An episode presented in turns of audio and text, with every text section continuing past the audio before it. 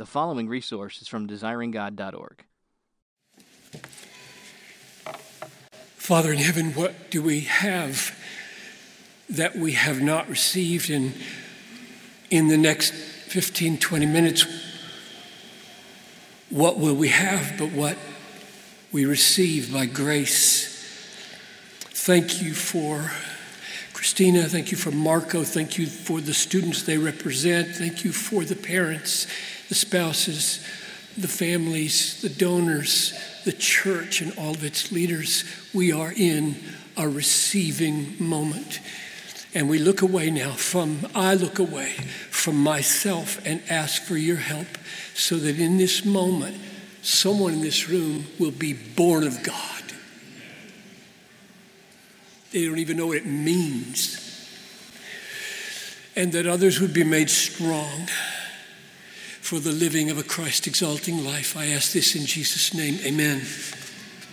I have two sentences that I want to commend to you as biblical and true and uh, crucial, beautiful, precious. And my persuasion is that if you treasure these two sentences and embrace them, are unashamed of them, they will have three lasting, powerful effects upon your life.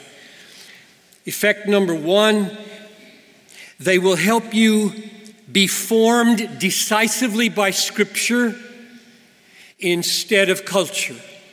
Two, they will help you clarify how it is that Christians are of use to the world by see, being so amazingly different from the world.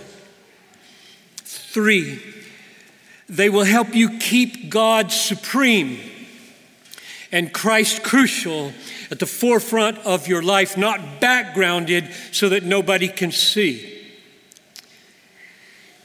Both of these sentences are designed to prick the consciences of one group of Christians and to call out the unbelief of another group of Christians. And I hope for you they will bring clarity and conviction and courage and joy. So I'm going to mention the two sentences and then we'll turn to the scriptures to see why I have formed them the way I have. Number one, Christians care about all suffering, especially eternal suffering. Number two, Christians care about all injustice especially injustice against God. I use the phrase care about in those two sentences care about suffering, care about injustice, because I don't presume to dictate how all Christians can agree on how to address all suffering and how to address all injustice. The strategies for relieving suffering and overcoming injustice will be debated until Jesus comes. I'm talking about something deeper, more basic. Christians care. Christians are moved, Christians are touched by all suffering and all injustice.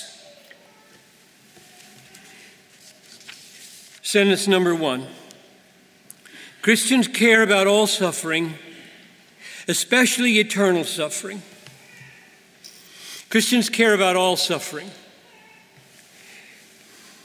That's intended to prick the conscience of Christians who believe that caring about the suffering of disease or malnutrition or disability or mental illness or injury or abuse or assault or loneliness or rejection or calamity has to be restricted because caring about these kinds of suffering may distract from, diminish our commitment to the gospel of Christ crucified and the use of it to relieve a far greater suffering, namely eternal suffering. And the first point of this sentence is no. Christians care about all suffering because Jesus is our model. Over and over and over in the Gospels, it says Jesus cared or felt compassion on the harassed, Matthew 9, on the sick, Matthew 14, on the hungry, Matthew 15, on the blind, Matthew 20, on the leper, Matthew 1, Mark 1, on the demon possessed, Mark 9, on the bereaved, Luke 7. And then he told a parable to try to help us absorb what it means for us to be like that. And in the parable, he said, When the Samaritan saw the stranger on the side of the road suffering, he felt compassion. And he's unpacking the meaning of love your neighbor as you love yourself. Therefore, part of the soul disposition of loving your neighbor as you love yourself is to feel compassion for all suffering,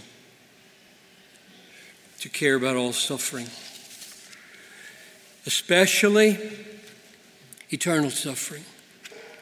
Especially, the word especially is designed to call out unbelief of Christians who either don't believe there is such a thing as eternal suffering, or who have convinced themselves it is more loving not to warn people about it, not to plead with them, to escape it by the provision God has made through the death and resurrection of His Son. Whichever reason, they don't care. And I want to call them out. I want you to call them out. Because Jesus cared about eternal suffering. Then the king will say to those on his left, Jesus says, Depart from me, you cursed, into eternal fire prepared for the devil and his angels and these on his left will go away into eternal punishment, but the righteous into eternal life. He cared enough to warn us. Paul cared. Those who do not know God, do not obey the gospel of our Lord Jesus, will suffer the punishment of eternal destruction away from the presence of the Lord and the glory of his might. John, the beloved disciple, used stronger language than anybody for the length and the intensity of the suffering. Revelation 14 11, the smoke of their torment goes up forever and ever. Jesus Paul, John really cared about eternal suffering. Penn Jillette of Penn and Teller asked, How much do you have to hate somebody to believe that everlasting life is possible and not tell them?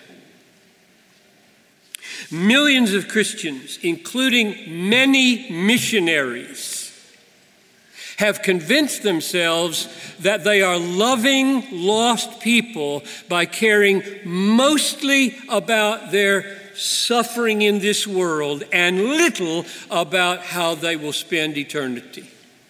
I just read an article You might have seen it. About the reaching of an unreached people. It began by foregrounding the beneficial earthly effects of missionary work, education, medicine, prosperity, written language, and ended with a focus on earthly human flourishing, with one passing mention about Jesus in the middle of the article.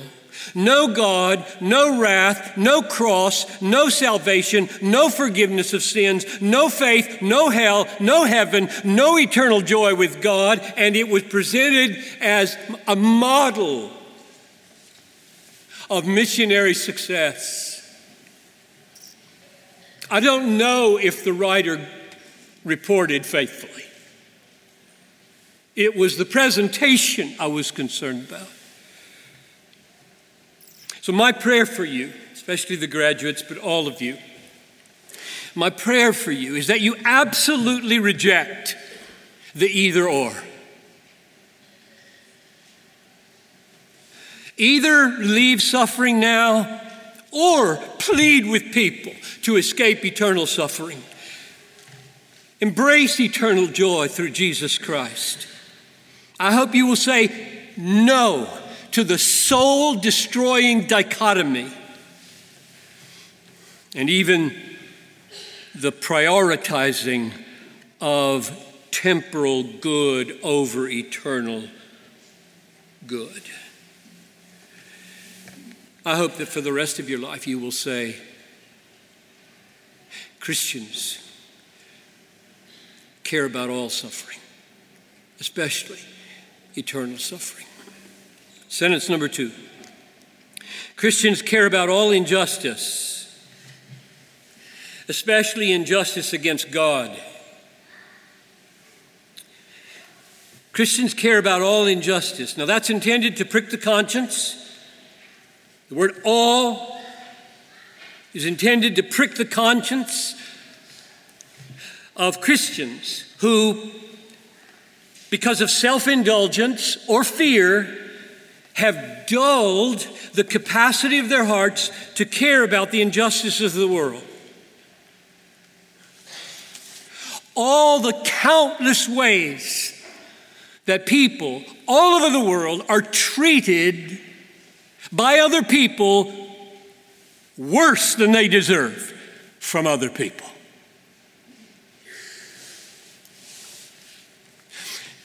I say this is because of self indulgence, because I think most indifference to injustice among professing Christians is not owing to convictional partiality or convictional opposition, but rather to the moral stupor that comes over us when we are satiated with the comforts of this world. And I'm saying that the dulling of our capacities to care about injustice is owing to fear of man. Because how many of us fear that if we feel strongly or give expression to caring about some manifestation of injustice, somebody's going to put a theological or a political label on us that's going to feel misleading and offensive, and so we will convince ourselves that indifference to injustice is a price worth paying to maintain my reputation.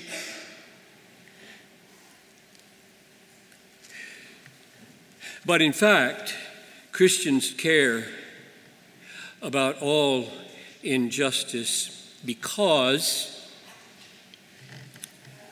all justice is rooted in God.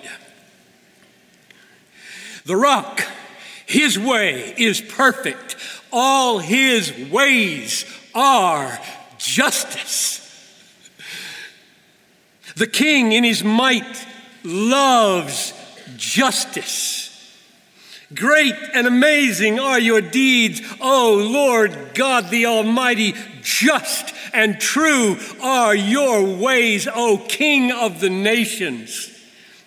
Yes, Lord God, the Almighty, true and just are your judgments. A bruised reed he will not break. A smoldering wick he will not quench until he has brought justice to victory.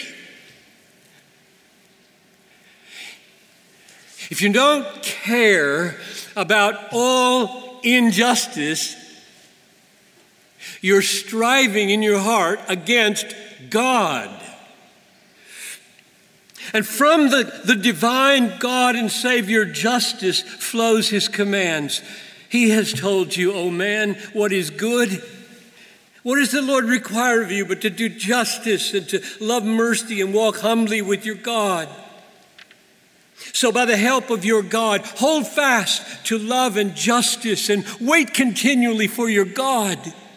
Let justice roll down like waters and righteousness like an ever flowing stream. Woe to you, Pharisees! For you tithe mint and rue and every herb and neglect justice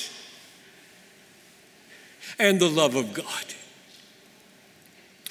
If we neglect justice, if we don't care about all injustice everywhere that we see it, we're not acting like Christians because Christians care about all injustice, especially, especially, especially injustice against God. And the word especially is intended to call out unbelief among Christians. It's intended to call out practical unbelief of Christians for whom the injustices against humans ignite more passion in their hearts, in their mouths, than the global tragedy of injustice against God.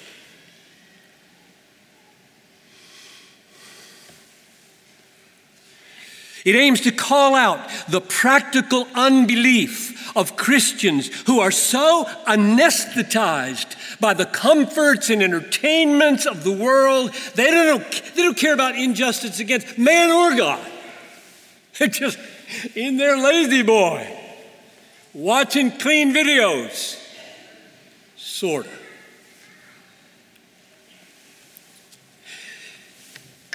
Injustice is to treat someone worse than they deserve. And the more respect they deserve, and the less we render, the greater the injustice. You with me? God alone deserves the highest respect and praise and love and fear and devotion and allegiance and obedience of all beings in the universe. Yet, every single human being in this room and on this planet has fallen short of this worship and exchanged the glory of God for the creation. And therefore, Every human is guilty of an injustice that is infinitely worse than all the injustices against man summed up totally throughout all history.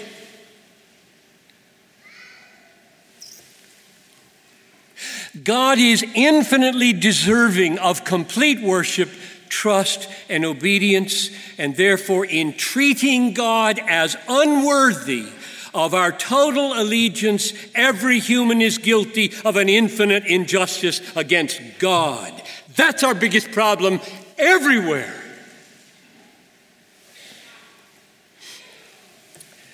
This injustice against God came to a climax in the very moment when God Himself, in great mercy and without compromising His justice, came. In the moment, in the very moment, when God came in human flesh to save us from the just penalty of our injustice against Him, in that moment, our injustice rose to its highest. Acts 8:32 Like a sheep he was led to the slaughter. Like a lamb before its shearer is silent so he opened not his mouth and in his humiliation justice was denied him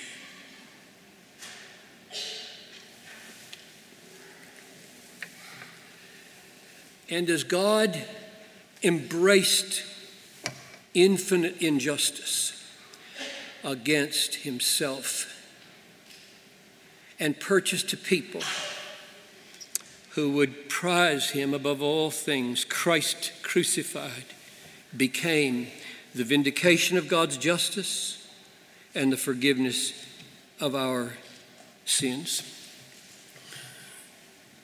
He embraced injustice against himself to create a broken-hearted, bold people called Christians who would be marked by these two God centered, Christ exalting sentences. Christians care about all suffering, all of it, especially eternal suffering. And Christians,